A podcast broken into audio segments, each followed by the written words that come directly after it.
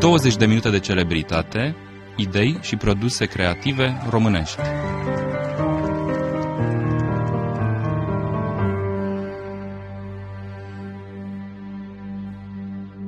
Bun găsit tuturor! Invitatul pe care Cosmin Năsui îl aduce astăzi la 20 de minute de celebritate are un nume celebru tot de istorie legat a muzicii însă. Cristian Vasile este istoric, cercetător la Institutul de Istorie Nicolae Iorga, desigur gazda noastră ca de obicei Carmen Sândulescu. Cristian Vasile, cred că e un prilej foarte bun de retrospectivă, dacă putem să spunem așa, a celor 30 de ani după momentul 1989. Putem să ne uităm un pic uh, în ce fel uh, se vede acest moment astăzi, din punctul de vedere al uh, cercetării și studiului și analizei istoriei recente. Vă mulțumesc pentru invitație ca să facem așa un fel de bilanț la trei decenii după căderea regimului comunist și în cazul istoriografiei române putem spune, cred eu, că de fapt istoriografia română seamănă cu societatea românească, cu tranziția românească, cu bunele și cu relele. Sigur că au fost multe continuități, nu neapărat în bine, dar a apărut și o generație de istorici mai tineri care nu s-a format înainte și care nu a avut neapărat tarele celor mai în vârstă. Nu înseamnă că noi, lor. Evident, nu înseamnă că nu am învățat mult uh, de la generația de dinainte, nu neapărat cea care s-a format în comunism. Am prins cumva și știința de carte a generației mai vechi, neatinsă de comunism sau atinsă mai puțin. Prin urmare, am și învățat de la profesorii noștri și cumva eu mă identific cu această generație de istorici care s-a format după 1989 și care a încercat să-și facă un loc în istoria și cultura română de după 1989. Și care, după părerea noastră, domnule Cristian Vasile, și-a găsit identitatea într totul? Și-a găsit identitatea, vedeți, uh, acum nu trebuie să generalizăm. Există și în rândul istoricilor diferențieri, sunt istorici cu un simț moral mai ridicat, uh, alții care... Se uh, mai caută încă. Se mai caută. Există o întreagă dispută, cum trebuie abordată istoria, cu calm, cu detașare, dar până unde putem merge cu această detașare când în mijlocul nostru se petrec lucruri negative, cum e atitudine, ce ton folosești și așa mai departe. Prin urmare, și în rândul acestei istoriografii mai tinere, școala nouă, să spunem așa, sunt uh, diferențe de abordare, dar eu până la urmă cred că e un lucru bun pentru că un pluralism trebuie să existe și în rândul fiecarei bresle, de fapt. Și, de exemplu, la Congresul de Studii Sud-Est Europene, care e găzduit de România câta oară după 90? Uh, cred că e în România după 90 e a doua oară. E un congres foarte important și la el participă, să zicem așa, toate generațiile, inclusiv de la noi, dar sunt aici mulți, foarte mulți cercetători care se ocupă de sud-estul european, nu numai din țările balcanice sau sud-est europene, ci și din Occident, din spațiul german, francez și așa mai departe. Regăsiți acolo aceleași dezbateri pe tema abordării, atitudinii istoricului modern sau nu prea? Da, au fost și câteva paneluri, câteva secțiuni dedicate perioadei contemporane, României, sud-estul european, în care s-a pus și această problematică morală. Eu am participat la o secțiune despre istoria vieții private, a vieții cotidiene sub comunism și au fost dezbateri interesante. L-am regăsit acolo pe domnul profesor Alexandru Barnea, care deși e specialist în istorie veche, un reputat arheolog, m-a surprins plăcut că a venit uh, la o dezbatere pe o temă de istorie contemporană. Deci uh, au fost acolo reprezentate toate generațiile. Revenim poate de la momentul uh, cel al raportului final, nu-i așa, care practic a separat cumva modul în care istoriografia, în care reflectă comunismul, prin condamnarea lui s-a putut decela, cum a arătat apoi Revoluția Arhivelor, pe care o da. menționați în mai multe feluri și care este punctul în care ne aflăm acum. Foarte important, de altfel. Da, vedeți, și românii din țară și românii din diaspora cunosc acest raport final cu numele raportul Tizmaneanu sau Comisia da. Tizmaneanu. Da. Dar și Vladimir Tizmaneanu, profesorul româno-american, a spus că e cumva nedrept, pentru că acolo au lucrat peste 30 de istorii, sociologi, politici și așa mai departe, deci contribuția lui Vladimir Tizmaneanu, deși importantă și decisivă, la acel raport a fost totuși minoritară, să zicem așa, ca număr de pagini. Deci acolo și acest raport raport final a fost cumva un prilej de a se discerne între aceste generații, pentru că a fost și o școală pentru acești istorici tineri care și-au găsit pentru puțin timp o formă instituțională de manifestare. Erau tineri cu doctorate și care au muncit la, la acest raport.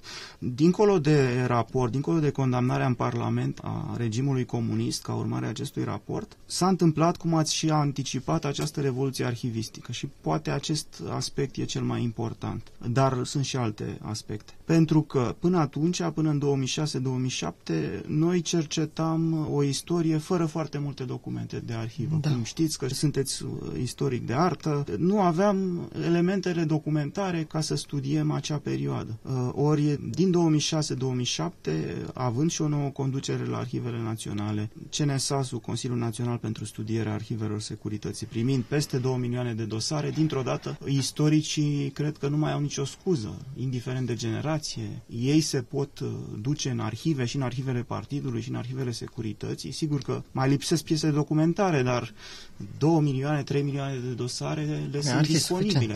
Da. Acum contează discernământul lor și capacitatea de muncă. Pentru că acolo sunt și multe elemente de viață privată, e adevărul securității care trebuie filtrat puternic, trebuie comparate sursele, trebuie să ne bazăm în continuare și pe investigațiile de istorie orală, să discutăm cu martorii, exact. Câți mai sunt ei, exact. să ne exact. spună și ei povestea lor și să filtrăm critic și să tragem propriile concluzii. Deci acum nu mai există scuze legate de documentare. Sigur că în continuare CNSAS va trebui să primească dosare sensibile, inclusiv legate de revolta Revoluție. muncitorilor de la Brașov, ah, Revoluție, oh. dosare ale securității, nu doar până în 22 decembrie, pe toată luna decembrie 1989, că tot suntem la 30 de ani de la Revoluție, că atunci, în 22 decembrie, s-a spus că securitatea s-a dizolvat și să integrează în Ministerul Apărării, dar nu știm ce au mai făcut ei uh, în acele zile esențiale, până la finele anului. Prin urmare, mai există pete albe, dar eu cred că în mare parte istoricul uh, nu mai are scuze și trebuie să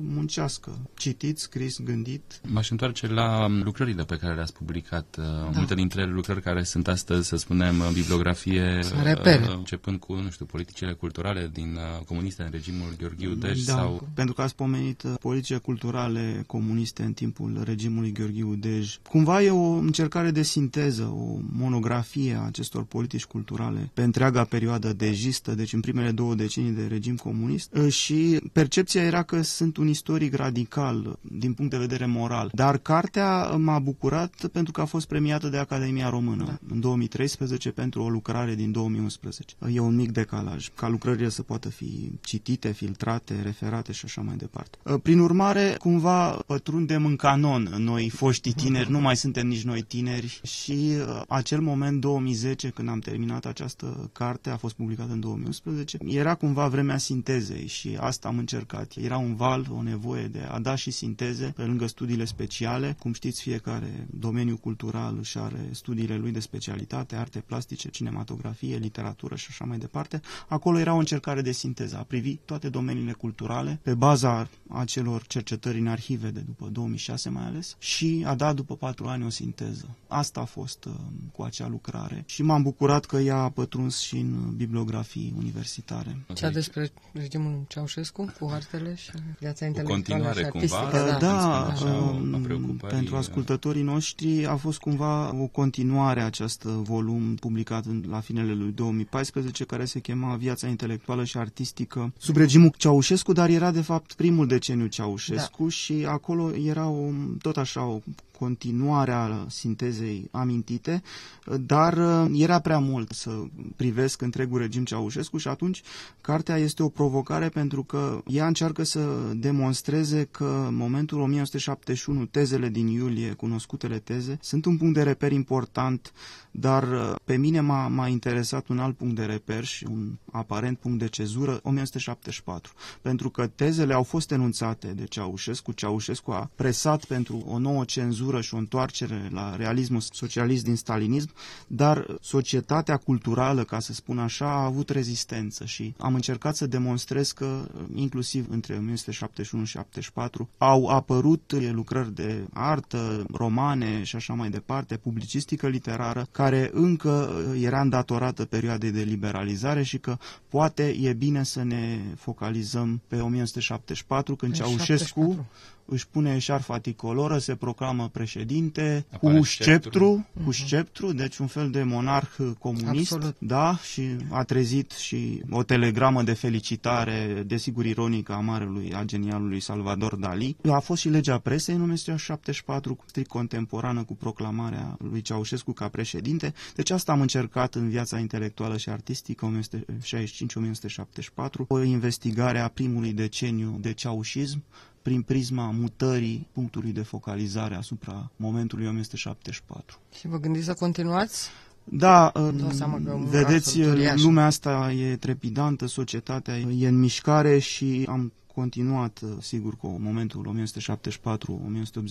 1974-1989, pe același tipar cu primul volum, dar nu, nu am terminat încă, lucrarea e în curs, uh, dar uh, am și anticipat cumva. Sunt o grămadă de arhive, de documente care trebuie investigate, cercetate, nu am finalizat, dar vreau să continui pentru că nu, nu pot lăsa neterminat acest cerc istoriografic. Ați avut și o atenție pe alcătuirea de monografii de personalități exact. ale perioadei care ne lipsesc, dar avem, iată, nu, mm. Perfectul Acrobat, o carte scrisă împreună cu domnul Vladimir Tismaneanu, care urmărea unul dintre reperele perioadei Dej, dar și Ceaușescu, de implementare a politicilor și a propagandei. Da. De fapt, e un gen biografic mai degrabă, pentru că personalitatea lui Leon Terăutu mi s-a părut că e emblematică pentru situația constrângătoare a culturii române din primele două decenii. Practic, Leon Terăutu, s-a spus, a fost groparul culturii române din 1948 până în 1964-65. Și noi am încercat să dăm această biografie a sa, dar este o biografie privind și la istoria instituțională, la instituția pe care a condus-o, secția, pe urmă, direcția de propagandă și agitație, direcția de propagandă și cultură, care practic cenzura întreaga cultură română. Toate problemele importante, cenzoriale, artistice și așa mai departe, treceau pe la această secție agitprop, agitație și propagandă, care controla și cenzura, controla și ministerele culturii, învățământului și așa mai departe. Privind biografia lui, ă, am privit și asupra instituțiilor și asupra cenzurii și așa mai departe. Lucrarea am terminat-o în 2008, deci eu m-am cunoscut mai bine cu Vladimir Tismaneanu după 2005-2006 și am lucrat împreună și în 2008 am terminat această carte care a încercat să privească și uh, biografia lui, biografia unui cenzor, a unui ideolog, dar și asupra spațiului cultural. Deci cumva lucrarea aceasta, genul biografic care lipsea, deci... a fost și un pas către sinteză, istorie culturală. Biografie pusă pe un context mai larg Într-un cultural. context mai larg, exact. Da, pentru că el reprezenta un context, din câte am înțeles, e un personaj. Oricum, încă lipsesc foarte înghețat, multe astfel de, noi le numim monografii din zona de istorie. Dar sunt foarte uh, puține. Avem una, Miron Constantinescu, dar nu sunt foarte multe, deci pentru ne lipsește o, și o biografie deja, adică nu avem. Avem studii speciale despre Filme documentare, perioade, mai da, există, dar da. mai puțin o, o privire asupra lui, a acelui Gheorghiu Dej de la Grivița 1933 până în 1965, când iese din istorie. Eu aș vrea să întreb um, cum este să-ți asumi un rol uh, care presupune foarte multă muncă, foarte multă perseverență, dar destul de multă discreție în contextul acestei societăți hiperagitate, dar nu neapărat preocupate de cine a fost Gheorghiu Dej din 33 până în 65 sau cine a fost Leon Terotu, de exemplu. Da, asta e o provocare pentru istoric, în sensul că el trebuie să scrie și academic, să fie nuanțat, să aibă un aparat critic, note de subsol, să-și argumenteze, dar în același timp să și vorbească pe înțelesul publicului, adică să participe și la alt gen de conferințe, la adunări, la manifestări și să se facă înțeles, eventual să colaboreze cu profesorii din învățământul preuniversitar, eventual la manuale. Am uitat să spun că membrii Comisiei Tizmăneanu au participat și la elaborarea manualului opțional de istoria comunismului. Prin urmare, e o provocare să știi să nu rămâi în turnul tău de fildeș, ci să participi, să scrii și în reviste de popularizare culturală, să participi da. la emisiuni de radio, să nu te ascunzi în, în spațiul tău îngust Cum arată totuși, uh, din punctul acesta de vedere, predarea, să spunem așa, istoriei recente, respectiv Da. comunismul pentru uh, tinerii de astăzi? Pentru Dar, că... din păcate, trebuie făcut mai mult, pentru că, cum poate știți, numărul orelor de istorie s-a redus de la Da. două la, la una. Manualele Manualul acesta opționale. opțional nu pătrunde multe licee, din păcate. El e un simplu manual opțional. Deci, uh, nu e foarte comod. Cumva, trebuie să ajungi și pe alte căi la liceeni, la elevi. Există, sigur, muzeul de comunismului, muzeul victimelor comunismului de la Sighet, dar nu foarte mulți uh, elevi, studenți uh, Ajung acolo. ajung acolo. Sigur că există un aflux, dar se poate face mai mult uh, prin astfel de muzee, prin expoziții. Poate niște proiecte făcute împreună cu niște școli unde există asemenea manageri. Știu că există. Da, da, s-au făcut Deschiși încercări. către- Chiar uh, la Sighet ajung, ajungeau și, și profesori alături de elevii lor, deci cumva îi inițiau în, în această privire, să zicem, mai focalizată pe trecutul recent, dar uh, sunt multe de făcut, uh, nu s-a făcut destul. Și, de exemplu, când vă lansați cărțile, acolo bănuiesc că mai apar și persoane tinere. S-a întâmplat să fie cineva dintre ei care să pună o întrebare interesantă sau să vă pună pe gânduri într-o privință. Da, e, aici e o provocare pentru că uneori uh, ai de-a face cu întrebări care te surprind. Adică, um, știți, după 89 se difuzează multe filme produse în perioada comunistă și ai surpriza să ai uh, copii, elevi care prețuiesc foarte mult filmele lui Sergiu Nicolaescu, viziunea despre legionari și despre comisarul Moldovan sau Miclovan. Ei privesc uh, aceste secvențe de film ca realitate și tu ai serioase dificultăți când vii în contact la lansări de carte, la Gaudeamus, la Bookfest sau chiar uh, la muzeul de la Sighet, uh, unde am conferențiat uh, și sunt nedumeriți când uh, tu spui, stai un pic, că filmele lui Sergiu Nicolaescu ficțiune, că e sunt o filme. ficțiune uh, și poartă un mesaj ideologic și alta era realitatea cu comuniștii, cu mișcarea legionară și Asta bănuiesc că e problema întregii generații de astăzi sau Și generațiilor, nu doar, nu numai da, la noi, da. pentru că foarte mulți confundă personajele supereroi cu realitatea, asta e ceva firesc. Cum facem? Pentru că, în general, în ultima vreme, filmele documentare și de la noi și de la BBC sau de la History, unele dintre ele fascinante și foarte bine făcute. Dar cum le faci să le pui lângă filme gen uh, La luptă flăcăie sau uh, Nu trageți domn Semaca sau nu știu care sunt secvențele celebre Da, asta din e, filmele. asta e provocarea. Uh, Istoricul profesionist, uh, muzeograful sau așa să ajungă și mai mult în școli și să ajungă direct la, la elevi, la tineri, la copii. Într-o formulă mai Ca să- provocatoare. Da, și să, să încerce să colaboreze mai mult cu profesorul de istorie de limba română, să-i aducă la festivale de film unde sunt aceste documentare. Documentarele sunt mai greu de, de vândut, de văzut uh, decât un film artistic. Deci uh, trebuie cumva pătruns în, în această lume a preuniversitarului, a copilului, de ce nu și încă de la grădiniță. Istorie făcută cu desene, cu benzi desenate, poate Da, istorie da, da, au făcută fost în încercări la filme. Institutul de Investigare a Crimelor Comunismului și Memoria Exilului Românesc de a se ajunge într-o formulă mai adecvată vârstelor la acești copii, la acești adolescenți, tocmai pentru a-i provoca la, ce, la o alternativă, pentru că știm cu toții că la televiziuni sunt difuzate aceste filme de care vă vorbeam, care uneori falsifică istoria, filme produse înainte de 89. Mai există și nostalgia părinților sau chiar a bunicilor, Și, și mai ieftine. Să dai același, care se aceleași transmite filme. la, la, la copii. Sigur, Și normal. trebuie luptat și cu acest fenomen. Deci e regretat de către copii un regim care n-a fost cunoscut. De ce? Pentru că e o nostalgie nu pentru anii 50, teroare și așa mai departe, Pentru ci pentru tinerețea anii lor. 65, Pentru 70, tinerețea pentru pierdută. tinerețea, Pe- farmecul vârstei de atunci. Sigur. Am auzit pe cineva spunând de curând, mi s-a părut ceva, a zis, zice, eu pe vremea lui Ceaușescu nu eram niciodată bolnavă. Dacă aveai cu 30 de ani, mai Da. puțin. Apropo de, totuși, iată, trei decenii de la căderea comunismului, nu știu cât de mult a rămas încă acest tip de a ideologiza până la urmă și de a încerca să polarizăm societatea din perspectiva privirii asupra comunismului. Cât mai avem astăzi în dezbatere comunismul, cât ar trebui să ne mai rămână în preocupare sau nu știu dacă putem face așa o perspectivă asupra a cât a mai rămas de cercetat până la urmă și de studiat, având în vedere fărâmiturile de informații pe care le-am primit de-a lungul timpului și iată... Și acum numărul uriaș de documente care trebuie studiat. Da, cumva am anticipat uh, răspunsul. E nevoie, sigur, și eu am rămas la 1974, deci eu cumva o autocritică. Uh, trebuie să studiem mai mult anii 80 și mai ales ultimul an. Și da. Revoluția ca atare, pentru că am avut comisii senatoriale de investigare, am avut uh, filme, dar uh, noi uh, trebuie să scriem. Mai sunt de la SRI de primit, chiar despre Brașov, despre revolta de, exact. de la exact. Brașov, mai sunt de primit niște documente despre Revoluție, documentele securității din timpul în care Iaba era desfințată prin decret, dar funcționa de fapt. Ce s-a întâmplat cu armata și încet, încet să încercăm și noi istoricii profesioniști să scriem și ce s-a întâmplat nu doar în 89 până în decembrie, 31 decembrie, ci să abordăm și primii ani post-revoluționare, adică nu ne putem opri la 1990. Mai ales că încă o parte din actori sunt în viață da. și Păi, pot fi, uh, ca să zic, confruntați în această... Deci uh, sunt pete albe care trebuie uh, acoperite de cercetarea istorică. Vorbeați de ideologizare. Până la urmă și în alte țări există, să zicem așa, o istorie social-democrată, creștin-democrată sau mai Sigur. Apropiată. Da. E un pluralism. Problema este să nu fie politizată extrem, adică fiecare istoric are sensibilitatea lui, inclusiv politică, dar să se bazeze totuși și pe documente când face o abordare, să nu fie o istorie, cum spuneați, uh, intens ideologizată și politizată.